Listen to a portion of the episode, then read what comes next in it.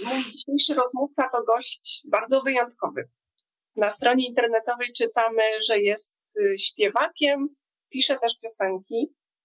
E, oczywiście trzeba powiedzieć, że tego jest znacznie więcej. Jest y, świetnym śpiewakiem, to jasne, jest instrumentalistą, kuratorem, etnomuzykologiem, kompozytorem muzyki filmowej i teatralnej, e, a przede wszystkim wielkim propagatorem muzyki tradycyjnej.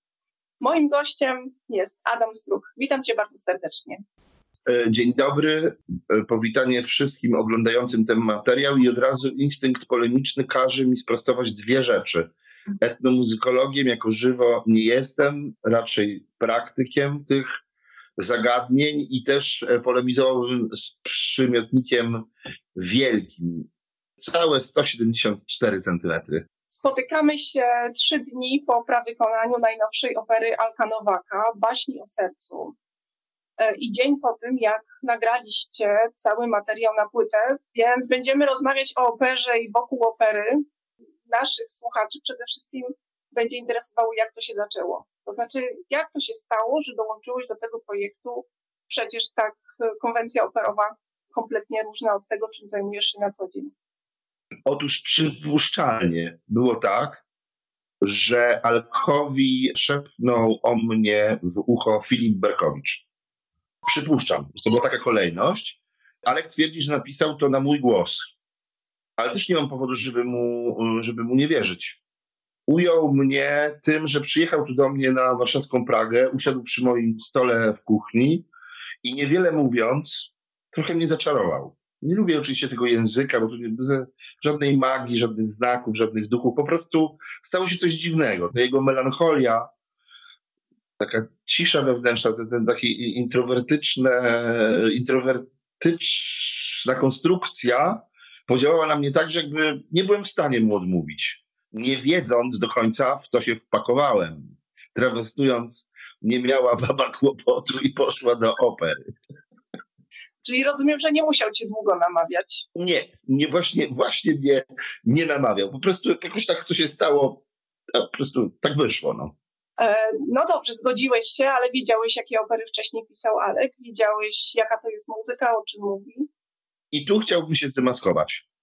Nie miałem pojęcia o sprawie. Domyślałem się, że jest to tak zwana muzyka współczesna ze wszystkimi tego plusami i minusami. Różnica pomiędzy dawnymi kompozytorami a współczesnymi mniej więcej polega na tym, że ci pierwsi byli jednak melodykami. To znaczy, mieli tę melodię w sobie. Dlaczego? Bo obcowali z muzyką tradycyjną, czy, czy kościelną, czy świecką, czy cerkiewną, nie ma znaczenia denominacja religijna. Obcowano ze starodawnymi tematami muzycznymi. To zapłatniało ich wyobraźnię kompozytorską. Młodzi kompozytorzy, że twierdzę, nie mają tej melodii w sobie, to nie jest zarzut, to jest stwierdzenie po prostu tutaj faktu, jakiś tam wynik obserwacji, nie mają dlatego, że nie mają dostępu do tego niewysychającego źródła, jakim jest muzyka tradycyjna. Traktowana przez y, bardzo różnych tam ludzi komponujących wszystkich muzycznych dyscyplin, jak niewyczerpane źródło tematu, prawda? Można sobie po prostu tam wejść, wyjąć jakiś piękny temat, o i mamy temat, prawda? Czyż nie? I to jest właśnie uzurpacja. Jest u Lechonia takie zdanie, nie ma większej trywialności niż trywialność człowieka wykształconego. To jest złudzenie, że można sobie do muzyki tradycyjnej wejść. Z tym, że ja tu zaczęliśmy od Alka, a ja, a ja popłynąłem tak, tak szeroko. Z Alkiem jest sprawa o tyle cudowna, że on muzyki ludowej, proszę zobaczyć, język nie gwałci. On wyprowadza z niej swoje światy, trochę jak Górecki ten największy kłopot, jaki miałeś z wejściem w konwencję opery, to była ta kwestia techniczna, czy kwestia tego wszystkiego, co dzieje się na scenie, zespołu, ciebie jako solisty, który koncentruje na sobie właściwie całą akcję muzyczną, czy tylko te kwestie muzyczne? Zdecydowanie kwestie muzyczne. Bardzo mhm. skomplikowana e, do zaśpiewania rzecz, harmonicznie, w strojeniu, ale też podziały rytmiczne. Tam co chwilę po prostu coś się, co chwilę coś się dzieje. Więc miałem po prostu naprawdę zadanie takie.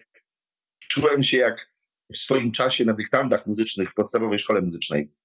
że nagle muszę, musiałem wrócić do czytania nut na przykład, bo owszem, robię to czasami przy okazji pracy nad polifonią średniowieczną, już to renesansową, no ale tam to jest powiedzmy, no tam się wskakuje w to bardzo szybko i można właściwie e, śpiewać z pamięci. Tutaj też tak jest, ale wymaga to zdecydowanie więcej czasu. No jednak jesteśmy wszyscy jakoś tą sceną otrzaskani. To już nie robi na nas wrażenia. Jeżeli na mnie coś robiło wrażenie, to to, żeby, proszę wybaczyć język, nie spieprzyć alkowego dzieła. Bo to jest naprawdę pięknie napisane. Oczywiście z, z efektów pracy zbiorowej nikt na końcu do końca zadowolony nie jest. Ale istotne jest to, żeby to, co do mnie należy, zrobić po prostu możliwie jak najlepiej. A z tych momentów y, najpiękniejszych w operze? Przede wszystkim chór męski. Wspaniałe te tenory, no po prostu cudowne. Co to jest w ogóle, co to jest? To wspaniały zespół, wspaniały. No i basy oczywiście i numer 393 i następne. Mhm. No i wspania, wspania, wspaniała partia skrzypiec. Taka neurotyczna, nie, nie, niepokojąca. No, Chórzeński również ma piękne, piękne momenty. Zazdrościłem im. Zazdrościłem im, bo moim zdaniem one były wręcz ładniejsze od moich partii. No, nie wiem. No, ale ja też nie wiem. No to trudno zrozumieć, no, prawda, cudze chwalicie, no. Ja myślę, że masz przewagę, że ja słyszałam ten utwór tylko raz. E, ty słyszałeś go wielokrotnie, nagrałeś, już masz trochę inne tak. pojęcie całości. I powiem więcej. Mimo, że nie są to moje muzyczne kosmosy, chciałbym to śpiewać dalej. Nie wiem, czy to możliwe, bo to chyba droga rzecz jest, ale, ale chciałbym, żeby to szło. I tu znowu trochę muszę dodać dziegciu. Najprawdopodobniej miłośnicy opery będą zaskoczeni. Bo przecież nie jest to klasyczna opera, prawda? Nie ma baletu, nie ma scenografii, nie ma klasycznego takiego podziału na role. Z drugiej strony, ci, którzy nie lubią opery, a jest takich e, całkiem sporo, no siłą rzeczy też będą mieli tutaj jakieś prawda, zastrzeżenia do samej konwencji i tak dalej. Więc to, to dzieło, ono jest samo w sobie w trudnej sytuacji komunikacyjnej. Ale przez to, że jest dosyć filigranowe, trwa zaledwie trzy kwadranse, zdaje mnie się, że to, to powinno mu ułatwić dojście do jak największego grona. Ten kompozytor zdecydowanie zasługuje na to, by go słuchano, by jego rzeczy były wykonywane. Nie tylko w środowiskach muzycznych. Żebyśmy po prostu nie robili tego dla samych siebie.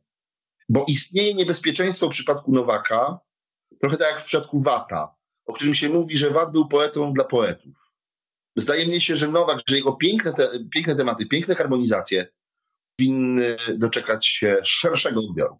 Patrząc na jego wcześniejsze opery, patrząc również na tę operę, to wydaje mi się, że idea jest taka, żeby przełamać tą sztuczność, tę konwencję, która w tradycyjnej operze funkcjonuje. Czuję, że w tym jest jakiś wspólny mianownik między tą operą Alka, a na przykład pieśnią tradycyjną. Dostrzegam pewne takie wspólne elementy, które nie są może wprost, ale są gdzieś subtelnie nici łączące te obszary. Mhm. Widzisz to, czy zupełnie nie? No jednak nie. Jednak nie. Dlatego, że i w przypadku kapeli ludowej, bo tam to jest czworo czy pięcioro skrzypiec, które wychodzą do widowni, prawda, i przemieszczają się w trakcie, to jest bardzo daleka analogia.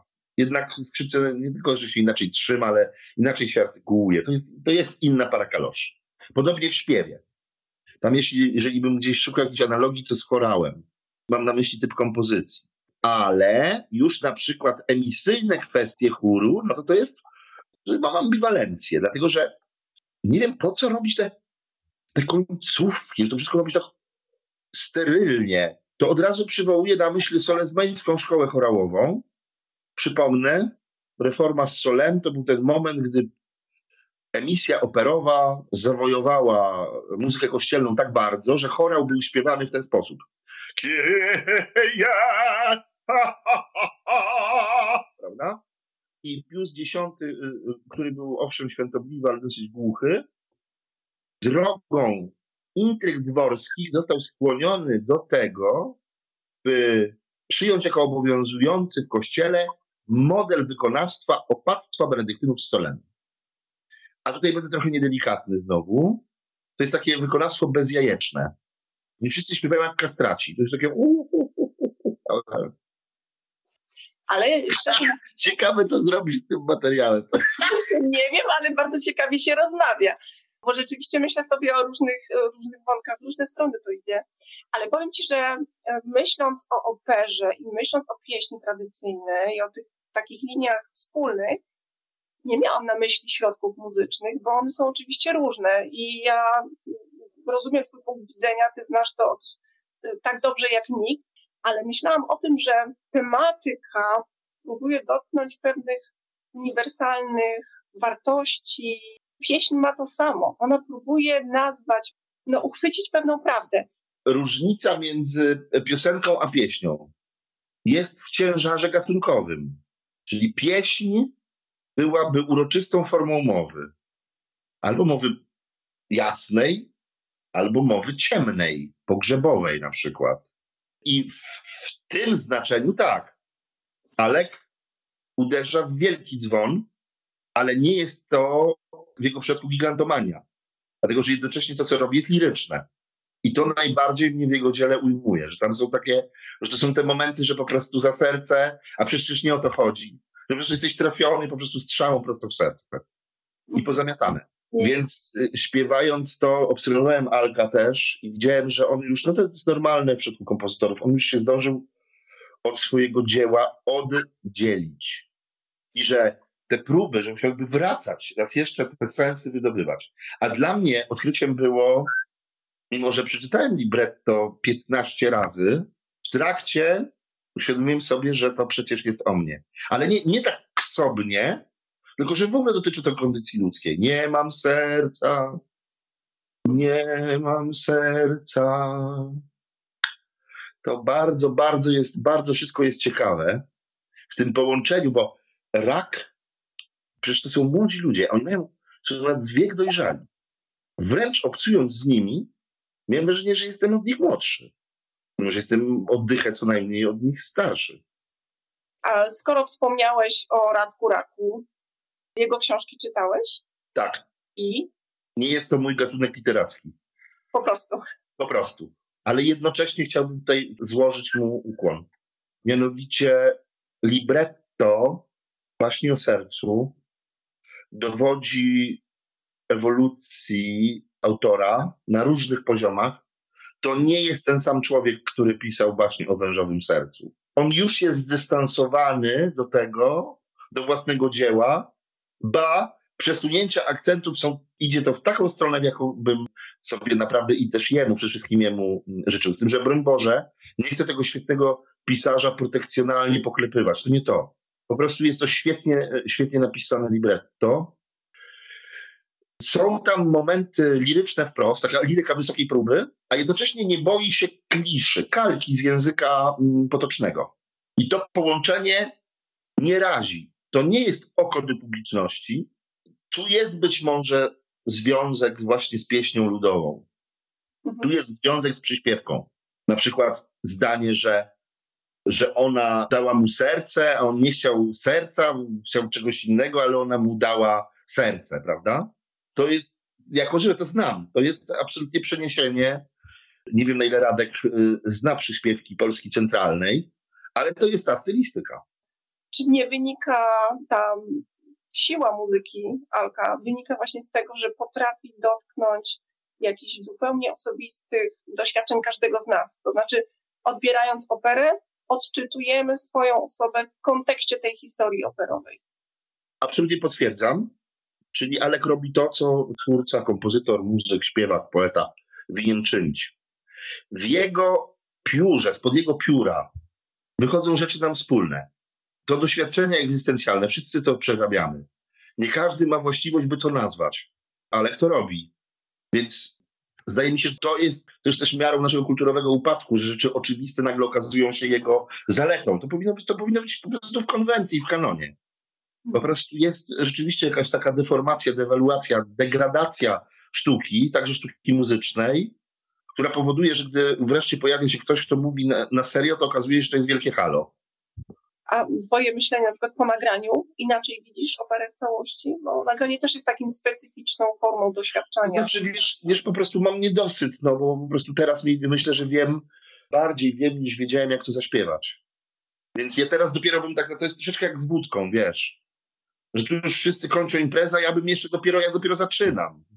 czytałam tekst opowiadający operę i tam było takie zdanie Radka Raka, który powiedział, że kiedy kończy pisać książkę, jest już innym człowiekiem. To doświadczenie zmienia go. Zmieniło cię to doświadczenie operowe? Hmm, czy mnie zmieniło? Myślę, że jest za wcześnie, żeby tak odpowiedzieć wprost, ale na pewno był to bardzo intensywny i ważny tydzień nie tylko w życiu zawodowym. Na różnych poziomach.